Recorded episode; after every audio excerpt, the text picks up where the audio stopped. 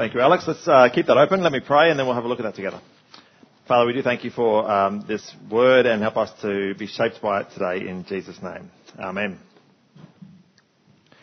Uh, back uh, many years ago when I was at university, I took a philosophy subject and um, I was sitting there in the philosophy subject, the first lecture, second lecture. They're talking about goodness knows what, and uh, then one brave young student down the front of the class puts his hand up and he wants to ask a, an important question of the lecturer. One of the most important questions that gets asked in every subject at university. Cast your minds back, you might remember that question. What would it be? Yep. Will this be in the exam? Correct, Maz. That is the question that was asked. It, was, not quite that question. It was more, will there be an exam for this subject? Because someone had asked him earlier, he'd been a bit evasive, the lecturer. And he said, well no, we, as, as you've seen in the course notes, there's a paper to hand in. If you hand in your essay, that's, that's the key. And, uh, how will those be marked, said this young student. Oh well, uh, they'll be marked according to the discussion that is in the paper. Yes, but uh, what's your criteria for that? Well, we decide as we go. So, is it hard to fail this subject, sir? said this young student from the front. Well, we don't like to talk about passing and failing per se. So, has anyone ever failed this subject? Well, not in recent history, no. As long as they put their paper in. At which point this young man packed his gear into his bag, got up and walked out, followed by a dozen other students. The lecture thinned considerably. And from that moment on, we had half the number of people in there we had had previously. Now, I bravely stayed and went to the end of the, the um, semester, and I put my essay in dutifully, and I did pass the philosophy subject. I didn't ask how that young man went. He wasn't in my tutorial. I never saw him again in my life. But in the end, the lecturer gave that assurance to the students. If you put your exam in, you, your uh, essay in, you will pass. In a sense, what the man heard was, or the young man, what he heard was, there's no point in being at this lecture. There's no point in coming to the class, alright? Now I'm telling you that story because that's what some Christians hear when they think about church. They view church a bit like that philosophy lecture. All right. Um, they think to themselves, well, as a Christian, we know that it's Jesus' life and death and resurrection that gets us into heaven. It's not coming to church that counts. All right. So our paper's been put in for us, so to speak. So then what's the point in coming to church? We know we're perfect before God with a, an assured place in heaven because of Jesus. So what's the point in turning up each week? That's what people think. Some don't think that way. Some think you come to get to get something. Um, there's some research done um, in recent years, and you can see in the middle there, 43% of people said they came to church to be closer to God. All right, they think coming along brings you closer to God. We know that's not true. We know you don't come to church to be closer to God. All right, we know that our standing before God doesn't improve by coming. So if that's the case, why would we turn up? So we feel like we have something to write in our paper at the end of the day. Um, now we just had a reading from the Bible there, Hebrews 10. Hopefully you got that open still. At the end of that reading, verse 39, it said this, We are not those, we are not of those who shrink back and are destroyed, but of those who have faith and preserve their souls. He's talking there, he's saying to the readers, we are those who push on to the end, alright? And if we are those who push on to the end, what part does church actually play in that? Does it help us in some way push on to the end? Now we're going to look at Hebrews 10, some of the verses there. We're going to consider that question. Um, those verses that we had read are part of a, a bigger argument. All right. Um, there's a continuous presentation we could follow. We we're not going to do that. You don't want to be here till 4 p.m. I would love it. It's my favourite book of the Bible, with all the rest of them, but I do love Hebrews. Um, and I could wax lyrical, but I won't. Uh, or maybe I will. Um, but if we're going to preserve, persevere to the end, if we're going to be preserved, if our souls are going to be preserved, what does it mean? Look back to verse 19, and he kind of sums up the few chapters prior in these few verses here. He says, Therefore, brothers, since we have confidence to enter the holy places by the blood of Jesus, by the new and living way that he opened for us through the curtain, that is through his flesh, and since we have a great high priest over the house of God. Okay, so that sort of sums up a few chapters beforehand in Hebrews. He's saying two things. Firstly, we have confidence in God because of Jesus' blood. He pays our price. Okay? It, it doesn't just remind us of sin, but it actually pays the price for us. And secondly, the second point is, and he is our high priest. He is speaking to God on our behalf. He's saying, these ones are with me. That gives you confidence. The price is paid and Jesus himself speaks on, he, he, he's your representative. He pleads your case in heaven. And your case is based on what he's done. Which means, verse 22, we can draw near with the true heart in full assurance of faith. Alright? So we can actually hold on to the hope that we have in Jesus. Now, just because he holds it for us and it's based on what he's done, doesn't mean that we don't, therefore don't do anything. Alright? What are we actually doing? How do we shape our time and our priorities to reflect the fact that Jesus has paid the price for us? What are we actually doing in this life now to be those whose place is secured? It's a strange question, isn't it? Because it's not, it's not to earn us something, it's in response to what's been earned.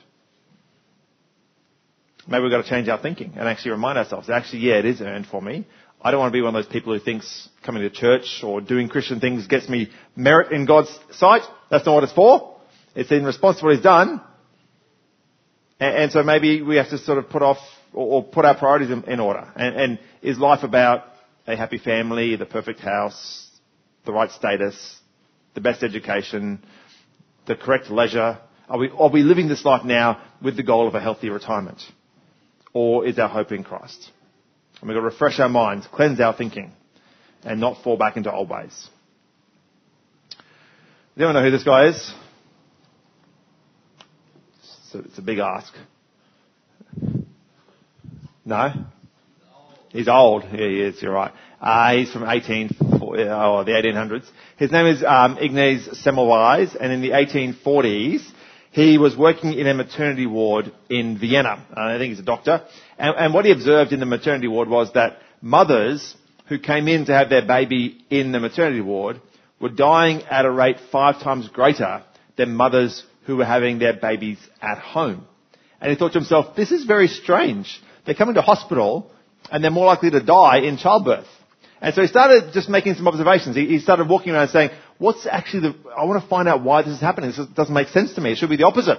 And so he's watching and observing. And what he found out was that when someone was in a different section of the hospital, say accident and emergency, they would transition from accident and emergency into maternity, missing one crucial step that's taken for granted these days. The washing of the hands. That's right, Brent.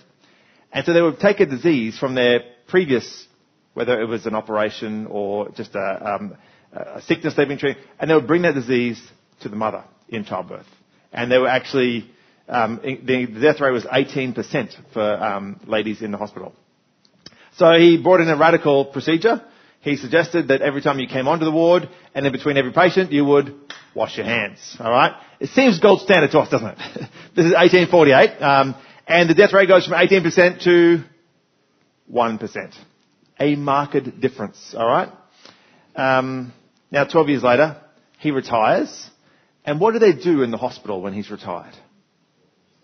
Stop washing the, you know that Semmelweis, he had some weird ideas, didn't he? Imagine washing your hands. That's ridiculous. Let's cut someone open and then go and deliver a baby. Let's do that again. All right. Should be no problem. And the death rate went back up to where it was before. Now, I'm telling this story because uh, I want to suggest that we need to be those who keep reminding ourselves of the difference that following Jesus makes in our lives today. All right? We follow him, and that is to say we've been washed from our old way into a new way of living. We've gone from death to life in similar metaphor. Don't work it too hard. Um, and one of the ways that God has designed for us to live in life is church, living with each other, helping each other. Anyone have a, a wood fire in the house at the moment? No. Um, I had a friend who um, a little while ago had a, a fire in the backyard. They've got a fire pit at home, and, and they, um, they they got a fire going. They had a big big fire. Had some good wood on there, some good hardwood, and it burned right down. And um, they took the the ash and they put it in their in their dustbin. And then a few days later, the dustbin caught on fire. So they had the fire, they burned it down. Day later, put it in the bin. Two days later, the bin is on fire. Unbelievable. And why does this happen? Well, because, as we know, coals remain hot when they're grouped together. Okay? And this poor friend of mine didn't realize that what they were doing was actually putting the coals in. The coals didn't lose their heat. In fact, huddled together in the safety of the, the bin, they heated each other up and caught on fire. Now, it's a bit like that for us as Christians, right? Um, we need to be, we're like the coals. To, to reduce the heat on the coal, you separate them. You scatter them, and they Cool down. I know what some of you are thinking, and yes, that's true. Um, if you don't understand, ask me afterwards. Uh, but if you scatter the coals, they can cool down significantly. Okay, that's what can happen to them. Um, but you keep them together; they keep each other hot. That's being a Christian. That's going to church. Hot coals together, keeping each other warm for God's glory. Um, when we talk about the word church, of course, just for clarification's sake, um, I looked it up in the dictionary just to see what the common thinking was, and it said in the dictionary, a church is a building where Christians go. Obviously, we know that's not true. The church is the people. The word means gathering or assembly. Um, and so if we're not assembling like a coal, we'll lose our heat pretty quickly, our faith, so to speak. So partly we come to church to keep ourselves hot, yes, but to keep each other going as well. And I wonder, what do you view church as? What was your perception um, five years ago, one year ago, this morning, and what will it be in five years' time? What do you come to church for? Do you come to sing a good song? It's not the reason you come to church. I'm not saying we don't have good songs. We do have good songs. Um, do you come to uh, have a good coffee afterwards? It's not the point, is it? We, we do have good coffee afterwards. Don't get me wrong. Um, do you come to have a nice experience? It's not the point, but I hope you do have a nice experience while you're here. Do you come to hear a good sermon? Well, that is the point, because you always get one. No, you, you may not even get one. That's fine. That's, that's not the point of coming either. All right. Um, what's the point of being here? You come for each other. Okay. Um, maybe the, the, the, easy mentality to fall into is to treat it like a club that we come to. Um, and, and, so when things get difficult, it becomes a nuisance to us.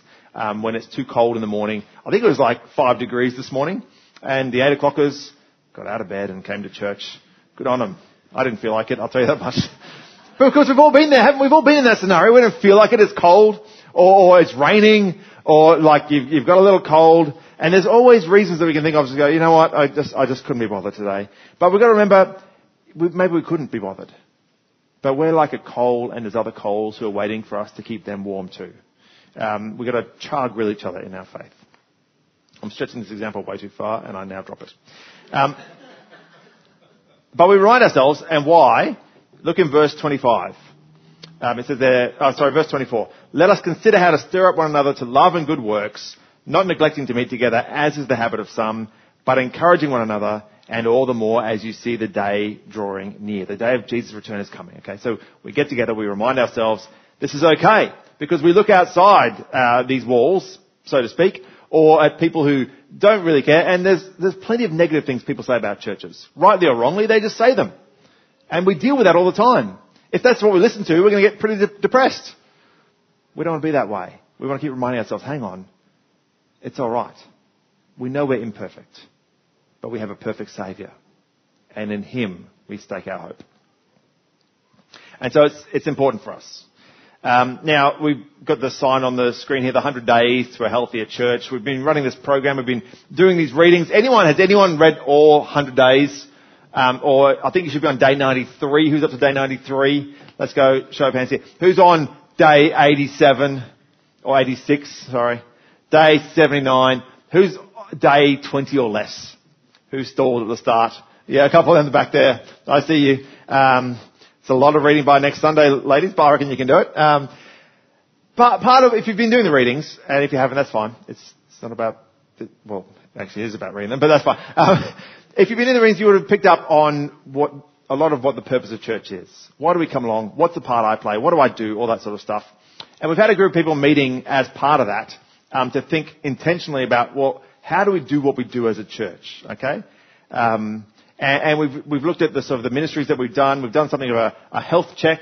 What's the purpose of church? What do we do this for? What do we want to do more of? Do less of? And what that group discovered was, you know what? In general, we feel like we're on the right path, okay? We're, we're doing the right kind of things. We're positive about the future. We want to go to the next step as a church. But one of the key takeaways was to get there, we feel like we need to be more intentional about what we do and how we do it. Alright? So we talked about all the different ministries that we had, and here they are on the screen here. A lot of acronyms there, and if you don't know what they mean, that's fine, no problem at all. Um, but all these things are, are just stuff we do at church. The question was, how do they fit together? Alright, they're not just standalone things, they should be part of a process was kind of the, the way that we talked it through. And how do we go from one thing to the next? And we had this idea of um, keep it together um, was the the idea, and we thought we might try and actually think through intentionally how do we how does actually, everything actually work together. Um, and so we started talking about why and what do we do and, and what's the what's the purpose to it all. Plenty of information there that you can look at another time, but really in the end, uh, the idea was that we want to really focus on putting everything into a process that works. Um, not because processes are good things, but just then we're being a bit more intentional about how we do it. We come up with this, which some of you will love, and some of you will be highly triggered by it. Um, now, some people will love it because you like boxes and things like that, and others are like, I want a more beautiful picture. There's good news for you. There is a more beautiful picture coming. But for now, it's suffice to say, this is kind of the process. So the idea is, um, how does it work for someone to come along, uh, or someone that we don't even know, or who, and has never heard about the church, to actually become someone who is going out as a missionary somewhere? How would that, what, if that happened, what would it look like? And so we developed this, what's called a process. Essentially the process follows this line here, alright, with this little injunction here on the side, and the stuff below the line is uh, explanatory to the stuff above it. All right? And I'm going to just make it tangible for you by getting a volunteer to come forward. I might need um, I might need some people to be part of the process for me. Who wants to do that?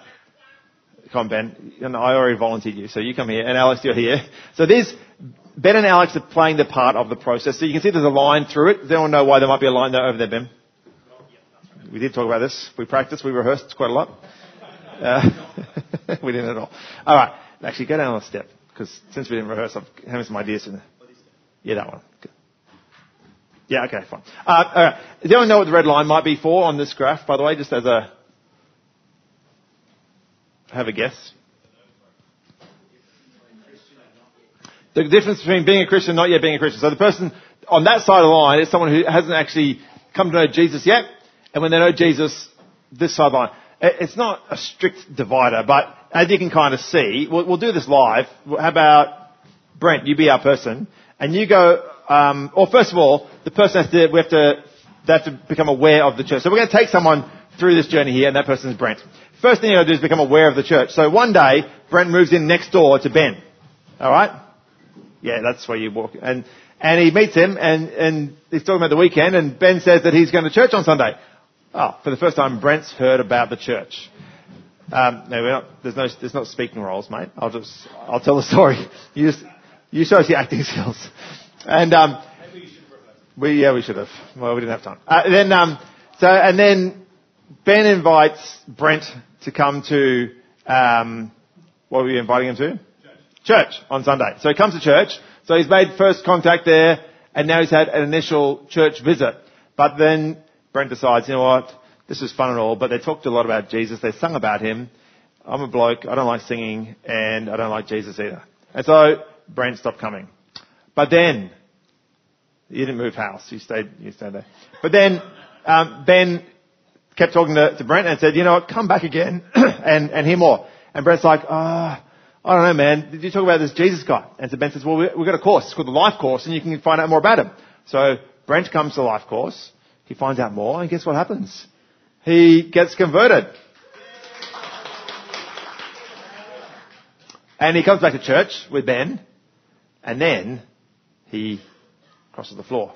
And um, Ben's welcomed him in, and he's and then he meets Alex, or he's met him before because he's been to church. But Alex is trying to help Ben to fit in. He's like, "Oh, hey, look, we've got this course you can do, this connection course. Um, that might help you learn more about what we do as a particular church and how you can be involved." And as time goes on, Brent joins into a group or a prayer triplet or all, all those things. And, and then he, he says, you know what I can do? I can play guitar and sing. okay, says Brent, says Alex, why don't we get you in the band? So Brent gets a guitar and comes up in the band. He gets a guitar.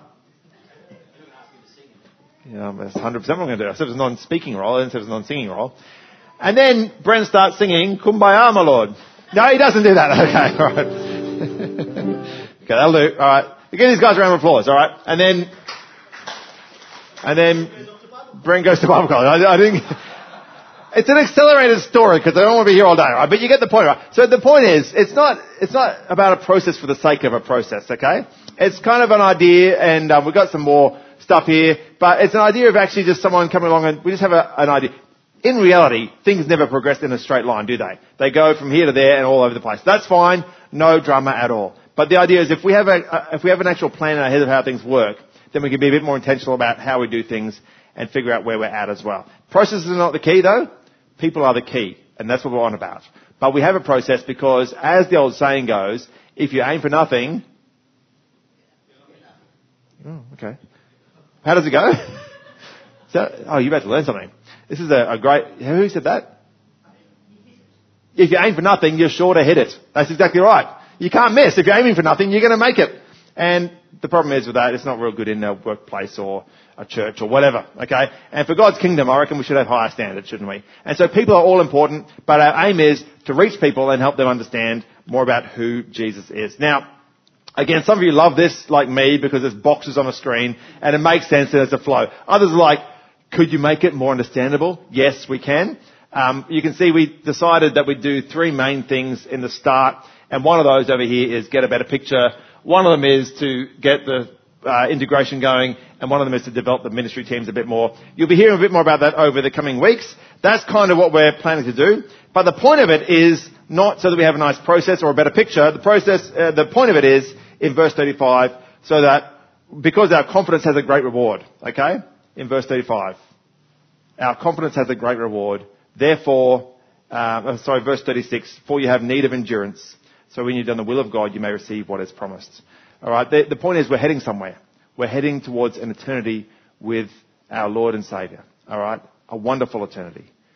And so now we do the will of God between now and then, and we might as well be intentional about that. We may as well let Jesus shape our lives. Why? Verse 39. Because we are not those who shrink back and are destroyed, but of those who have faith and preserve their souls. We're not those who give up on, on faith.